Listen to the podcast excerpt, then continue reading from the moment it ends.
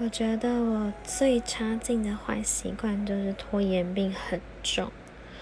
就是可能我知道事情已经来不及了，我应该最好的决定应该是现在立刻马上开始做，但是我就可能因为害怕还是怎么样，就会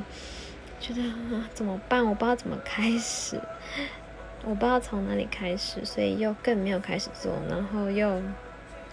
更 delay 了。对，其实我一直，我最近也一直在为这件事情烦恼，然后就一直很很很焦虑，真的是最差劲的坏习惯。